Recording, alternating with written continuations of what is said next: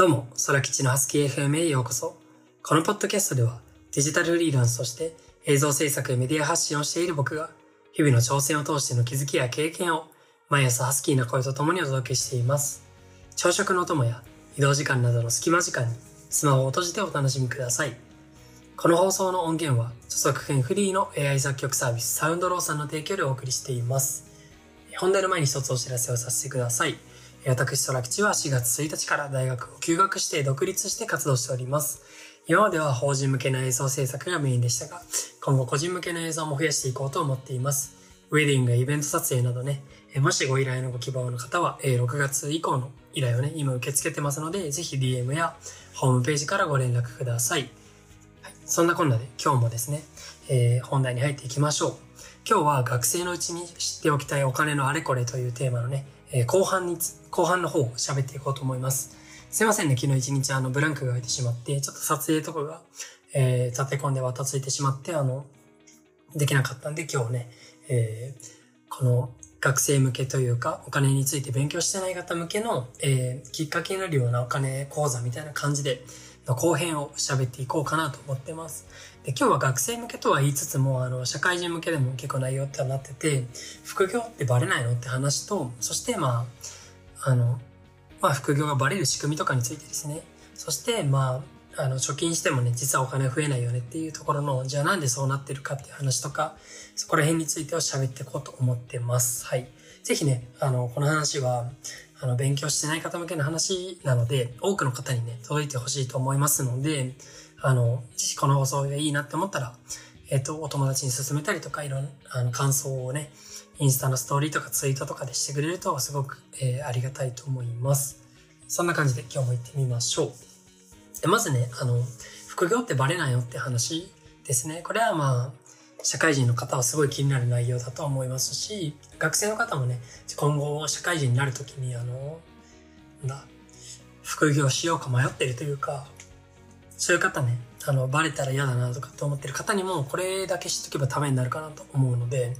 えぜひ参考になればと思うんですけども、そもそも副業がバレる仕組みっていうのは2つなんですよね、大体。って言われていて、一つはもう誰かが告げ口をすることであって、もう一つは住民税の天引きっていうところなんですよね。この二つで、まあ、バレるタイミングっていうのがあるんですけども、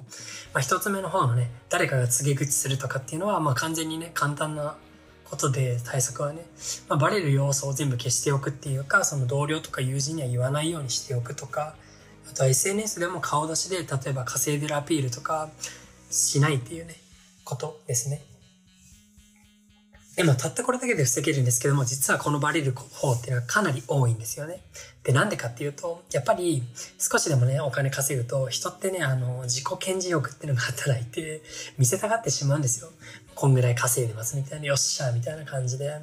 ぱ自分を大きく見せちゃう生き物なんで、そこがね、どんどんあの、歯止めが効かなくなってってバレて、あの、副業をやめざるを得なくなってしまうっていうパターンだったりとか、あとはやっぱ友人に行ってしまうとね、あの、やっぱり人間っていうのはそれこそ知って、嫉妬をね、してしまう生き物なので、あの、なんだあいつだけ稼いでるじゃねえかみたいな感じになっちゃうと、うん、気づいたら付け口されてしまうとかね、何かのあの表紙に告げ口しちゃうっていうようなこともあるんで、あの、やっぱりね、あんまりそういうことに関しては、そういう人とかにもリスクを考えずにバンバン行ってしまうっていうのは結構危険な行為だと思うんですよね。だからそういうところは、あの、ぜひね、あの、まあ、気をつけるというか、この人だったら大丈夫だろうと思っててもあんまり言わない方がいいんじゃないかなと思います。で、逆に言うくらいになったらもう、なんだ、もう会社いつバレて辞めてもいいよねっていうレベルになるぐらいの時に言うとか、だったり、もう、なんだ、逆にね、オープンにネタにできるぐらいの時に言うっていうのが、まあ、すごいいいのかなと思うので、まずはここですね。で、もう一つが住民税をあの、橋払う時にバレるっていうところなんですけども、これね、会社員っていうのは、あの、給料をもらってる人っていうのはね、会社が年末調整っていうのをしてくれるんですよね。年末調整って何かっていうと、まあ、所得税を調整するものなんですけども、すいません、外でクラクションになりましたね。あの、年末調整っていうのは所得税を調整するものなんですけども、大体会社っていうのは、あの、取りすぎるっていうか、余分に取ってるんですよ。これが、あの、年末に、あ、じゃあこんぐらい取りすぎたんで返しますよって言うんですけども、あの、っていうのが年末調整としてあるんですけどもね。これが所得税で、この後に住民税っていうのがまた別のタイミングでね、あの、地方自治体に、各地方自治体に都道府県に取られるんですよね。これっていうのもまた収入に依存してくるわけなんですけども、あの、もしね、ここで会社員にもかかわらず副業で確定申告をしている方っていうのは、もちろん収入が増えてるわけですよね。あの、全部の合計の。ってなると、その本業収入の割に住民税この人高くねって言ってバレるっていうケースが、まあ、るっちゃあるんですよね。で、まあこれの対策としては、その副業分のね、住民税を別々に、あの、送ってもらうっていうふうに税務署とかにあの、お願いするとか、っていうことになってくるんですけども、あの、なんか最近はね、ちょっとこれは厳しくなってるらしいんで、まあ、なんですかね、そもそもこの、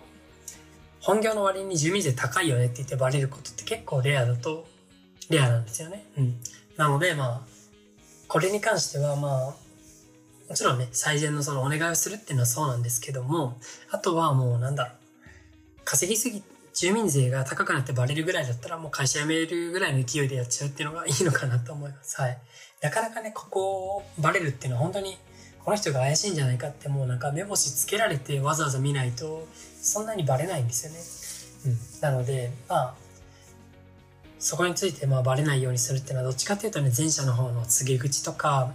あのば友人がね誰かにチクるみたいなそういう要素を消しておいた方がいいんじゃないかなと思います。はい。これさえ気をつけてればね別に会社員だって副業は全然できるんでうんなのでねあのガンガンねやってっていいんじゃないでしょうかと思います。もう会社一本ではねあの助からない時代だと正直思ってるんでねはいそんな感じで参考にしていただければ幸いです。あともう一つは、結構ね、あの、これは多くの方に知っててほしいことなんですけども、貯金してもお金っていうのは実はね、全然増えないっていうことで、貯金は安心のためにするものではなくなってるって話ですね。なんでかっていうと、そもそも日本の銀行の利率なんて大体0.002%とかで、10年間ね、貯金を続けたとしても、じゃあ100万円のものがどのくらい増えるかって2000円ぐらいしか増えないんですよねっていう話で、本当にほとんど増えないんですよ。だから、だったら、その、貯金っていうのはね、本当にまあ、直近、例えば3ヶ月とか半年とか生きていく分の貯金さえあればね、あの、OK で、あとそれ以外に関してはもう、ただの安心材料にしか過ぎなくて、もうやっぱりどんどん回していくというか、自分の成長のために使っていった方が何倍も利率は高いと思うんですよね。うん。0.002%よりはるかに大きなあのリターンが得れると思うので、ガンガン使っていった方がいいかなと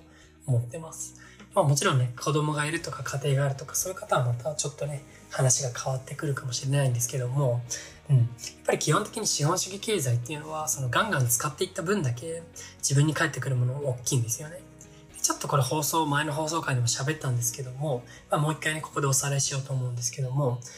じゃあ簡単にお金を使った方が自分に返ってくるのも大きくなるっていう仕組みをちょっとおさらいしましょう。A 君と B 君と C 君というね、3人の登場人物がここでは存在するんですけども、えっと、A 君がデザイナーで、B 君が営業代行をやっていて、C 君がエンジニアをやっているという設定にしましょう。で、皆さんで1万円ずつ今持ってるんですよ。で、あの、A 君はデザイナーだからデザイン作れるけど、クライアントがね、ちょっとお客さんが少ないんですよね。そんな時に、じゃあ B 君に1万円払って営業代行をしてもらって、あの、顧客をね、獲得してもらうとしましょう。で、B 君っていうのは、あの、今2万円持ってるんですけども、あの、自分のね、自社サイトがないんですよ。だから自社サイト、自分のホームページがないから、じゃあ C 君、エンジニアの C 君に作ってもらうんですよね。これ1万円で。払って作ってもらうと、また、あの、自分のホームページができるから集客しやすくなるんですよね。で、C 君っていうのはデザイン、あ、エンジニアなんですけども、エンジニアとしてね、あの、ウェブサイトとかサービスは作れるけど、ちょっとデザイン、デザインが弱いから、じゃあ A 君に1万円払ってデザインを作ってもらおうっていう感じで、それぞれがね、これ1万円を発注する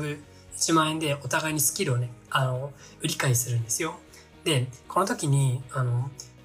最後にね、じゃあ全員がその売り買いし終わった時に手元に残ってるお金っていうのは1万円なんですよね。だってみんなが1万円で売って1万円で買ってるからなんですけども、これってもう最初と、あの、持ってるお金は変わらないんですよね。でも、それぞれが何が空いてるかっていうと、A 君は営業力を手に入れて、B 君はウェブサイトを手に入れて、C 君はデザインスキルをね、スキルっていうか、まあ、デザインを、ね、手に入れてるんですよ。っていう感じで、もともと持ってるお金とあの額は変わらないのに自分たちはね、それぞれが、あの、それの倍ぐらいあるものをね、あの、得てるっていう感じで、だからやっぱりガンガンつく、あの、資本主義っていうのはね、金を使った人のもとにお金が入ってくる仕組みなんですけども、うん。まあね、だから貯金してもね、あの、ずっと貯金してる人のもとには当然、そのお金ってのは入ってこないし、そうやってガンガン回していって自分の成長とかのために使っていった方が何倍も福利は大きいのでね、あの、ぜひね、お金の使い方っていう意味でも考えていただけたらと思います。で、あの、今回の僕のね、放送の目的っていうのは、その、まあ、今までね、こうやって喋ってきたんですけども、あの、聞いてくれてるね、あの、あなたに対してお金について学ぶきっかけになってほしいっていうのが一番なんですよね。で、僕はずっとね、あの、お金の専門家ではないから、こういう発信だけを続けるつもりはないんですよね。だから、えっと、ぜひね、皆さんに、その、今後もね、自主的に学び続けてほしいっていうのが一つのゴールであって、そのためには、あの、一つのインプット先をね、最後にご紹介しようかなと思うんですけども、あの、ボイシーというね、あの、音声メディア同じようなポッドキャストと似たラジオの、えっと、アプリがあるんですけども、そこで、えっと、やってるね、税理士の大河内さんという方がやってるボイシーがあります。で、この方のね、ボイシーはすごいおすすめで、あの、わかりやすくね、お金について噛み砕いて喋ってますので、ぜひね、あの、もっと勉強したいという方は、この方の放送をね、えー、聞いてみてはいかがでしょうか。えー、僕の今回のね、あの、なんだ、講義形式の、えー、2回にわたるね、発信っていうのも、大河内さんの発信の内容から抜粋してる箇所もね、結構ありますので、すごい参考になるかと思います。はい。まあ、そんな感じで、えー、2回にわたってね、学生のうちに知っておきたいお金のあれこれというテーマで発信してきたんですけども、あの、こういう放送はね、ぜひね、あと若い世代というか友達とかね、そういう方にもぜひ進めてほしいんですよね。で、一人でもね、多くの方のリテラシーが上がっていけば、もっともっと日本っていうか、自分の周りの人もね、豊かになっていくと思うので、はい。ぜひね、えー、いいなって思ったら友達とかに進めてほしいですし、感想とかをね、ストーリーとかに載せてメンションしてくれたらすごいね、僕の今後の励みにもなるので、はい。ぜひよろしくお願いします。そんな感じで、えっと、第2回2回にわたって、えっ、と、お金のついての発信をしてきましたけども、今後は、えっ、と、僕はね、路線をもう一度直して、あの、映像とかだったり、フリーランスとしてのね、発信とかやっていこうと思いますので、引き続き今後もよろしくお願いいたします。ということで、今回の放送は空吉がお送りいたしました。今日も素敵な一日をお過ごしください。またね